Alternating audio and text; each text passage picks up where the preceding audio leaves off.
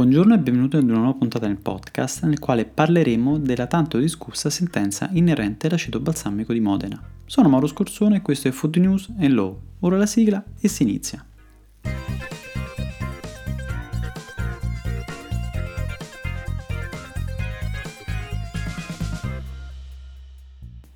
Sono ormai trascorse alcune settimane da quando la Corte di giustizia dell'Unione Europea si è pronunciata sulla licità dell'utilizzo dei nomi non geografici presenti nella denominazione tutelata aceto balsamico di Modena. Ho atteso ed anzi, avendo già affrontato la materia in modo non specifico, ma comunque con alcuni chiari riferimenti anche al caso in essere in un precedente podcast, non pensavo di dedicare un secondo approfondimento, ma invece eccomi qui anche perché da un punto di vista del diritto mi sarei aspettato una sentenza di tal genere, perché in fin dei conti i giudici non avrebbero potuto concludere in modo differente. Comprendo le problematiche e se vi capita di ascoltare il podcast precedente potrete anche capire come mai tale prodotto sia così copiato all'estero. Questo perché le sentenze dovrebbero essere messe da un giudice super partes ed invece oggi dovremmo domandarci quanto sia diventato soggettivo parlare di vocazione. Nel podcast ove abbiamo trattato in modo diffuso della questione, richiamando la giurisprudenza della Corte di Giustizia europea, abbiamo potuto constatare come in alcuni casi effettivamente un collegamento diretto, ma soprattutto comprensibile da parte del consumatore medio era inequivoco. Ma in altri casi i giudici hanno osservato elementi che mi verrebbe da dire non avrebbero creato un collegamento diretto, ma neanche indiretto tra la denominazione tutelata ed il prodotto ritenuto poi evocativo. Ad esempio, se utilizzo in etichetta i disegni di un personaggio che assomiglia al Don Quixote della Mancia, un cavallo magro e dei paesaggi con i mulini a vento e pecore, potrei evocare nella mente del consumatore il formaggio tutelato spagnolo queso manchego. Poiché, per chi non lo sapesse, può essere prodotto, così come dispone il disciplinare, solo ad Albacete Ciudad Real, Cuenca e Toledo, le quali non sono altro che province della Castiglia-La Mancia, da qui il collegamento con il Don Quixote della Mancia. O ancora nel caso della denominazione Glen Bucherbach, che evocherebbe la bevanda spiritosa tutelata Scotch Whisky, solo perché vi è una somiglianza concettuale in quanto il richiamo indiretto avviene perché il termine Glen, molto utilizzato in Scozia, è spesso aggiunto ai marchi nei nomi dei whisky scozzesi. Da questo ne scaturirebbe il richiamo della DOP. A questo punto vorrei parlare leggendo ed evidenziare con voi i punti principali della sentenza C432 del 2018 relativamente alla denominazione aceto balsamico di Modena e magari cercare di capire il ragionamento, condivisibile o meno, posto in essere dai giudici della Corte di Giustizia. Tutto inizio da una domanda di pronuncia pregiudiziale presentata dalla, nella controversia sorta tra il Consorzio di tutela dell'aceto balsamico di Modena e la Balema, una società tedesca che distribuisce da almeno 25 anni un aceto balsamico tedesco tradizionale non filtrato ottenuto da vini del Baden, in merito proprio all'utilizzo nella denominazione del termine balsamico e che però non risponde al disciplinare della IGP che noi italiani ben conosciamo i giudici hanno dovuto verificare se la tutela accordata al diritto comunitario si limitasse solo alla denominazione nella sua interezza oppure anche alle singole parole in essa contenute e che alla fine caratterizzano il prodotto. Quindi, come è stato evidenziato nelle conclusioni dell'avvocato generale Gerard Hogan, dobbiamo riferirci alla domanda pregiudiziale principalmente interrogandoci se la parola balsamico possa godere della protezione in quanto indicazione geografica a sé stante. Proprio su tale questione sono sorti i primi problemi interpretativi, poiché leggendo il regolamento 1151 del 2012 a tutela delle denominazioni DOP ed IGP, dovremmo comprendere se tale termine possa rispettare la definizione corrispondente alla categoria dei termini geografici. Quindi i nomi di prodotti che, pur riferendosi al luogo, alla regione o al paese in cui il prodotto era originariamente ottenuto o commercializzato, sono diventati il nome comune di un prodotto dell'Unione.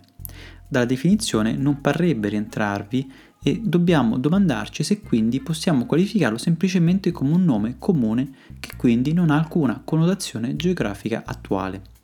Per aiutarci nel ragionamento potremmo richiamare il caso dell'EGP Edam Holland, ove il solo nome Edam è stato considerato dai giudici della Corte di Giustizia essere una denominazione generica. In tal caso lo possiamo utilizzare liberamente in etichetta.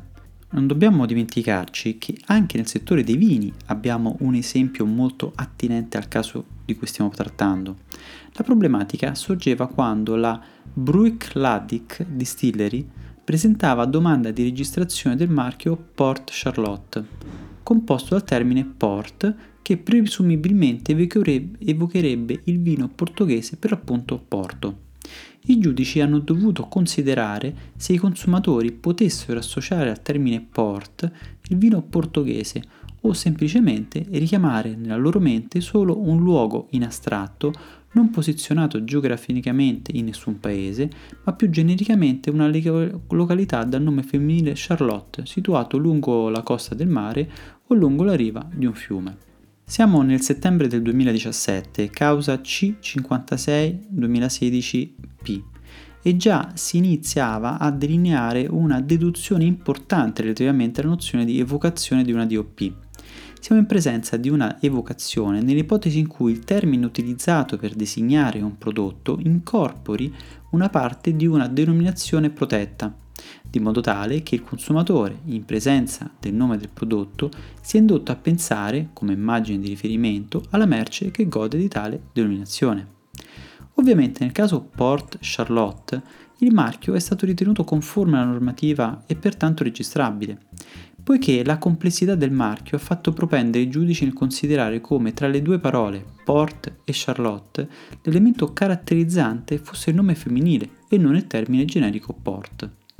Tornando al nostro aceto balsamico di Modena, dobbiamo valutare se i termini non geografici possono in qualche modo, presi singolarmente, richiamare la denominazione tutelata. Per quanto concerne il termine aceto, è pacifico essere un termine comune, ma è anche vero che il termine balsamico non è altro che la traduzione in italiano dell'aggettivo balsamic, che non ha alcuna connotazione geografica e che invece, se riferito all'aceto, è usato per designare un aceto caratterizzato da un gusto agrodolce.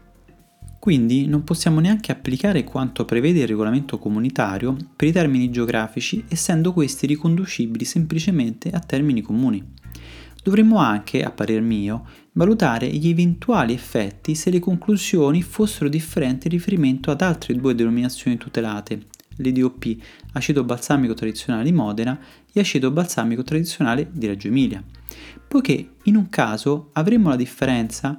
della denominazione che risiede nella specifica tradizionale, mentre nell'altra anche per il luogo geografico di riferimento, ma ove gli elementi aceto e balsamico sono presenti.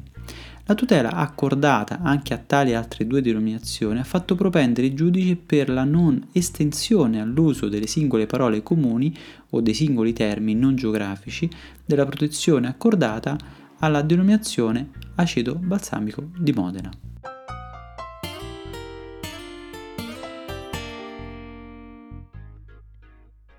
Ad onor del vero, i giudici della Corte di Giustizia hanno però applicato un ragionamento non nuovo per la giurisprudenza italiana, poiché come ho trattato ampiamente nel primo podcast, ragionamenti questi effettuati in ugual misura nella sentenza della Corte di Cassazione Penale numero 21279 del 1 giugno 2012. In tal caso le conclusioni sono praticamente le medesime, quindi il termine balsamico non designa di per sé un prodotto agricolo o alimentare, ma più in generale cose che hanno le caratteristiche o l'odore del balsamo e quindi è un aggettivo che non può formare oggetto di un uso esclusivo e riservato. Con questa notizia ho concluso. Ci sentiamo con un altro argomento nel prossimo podcast.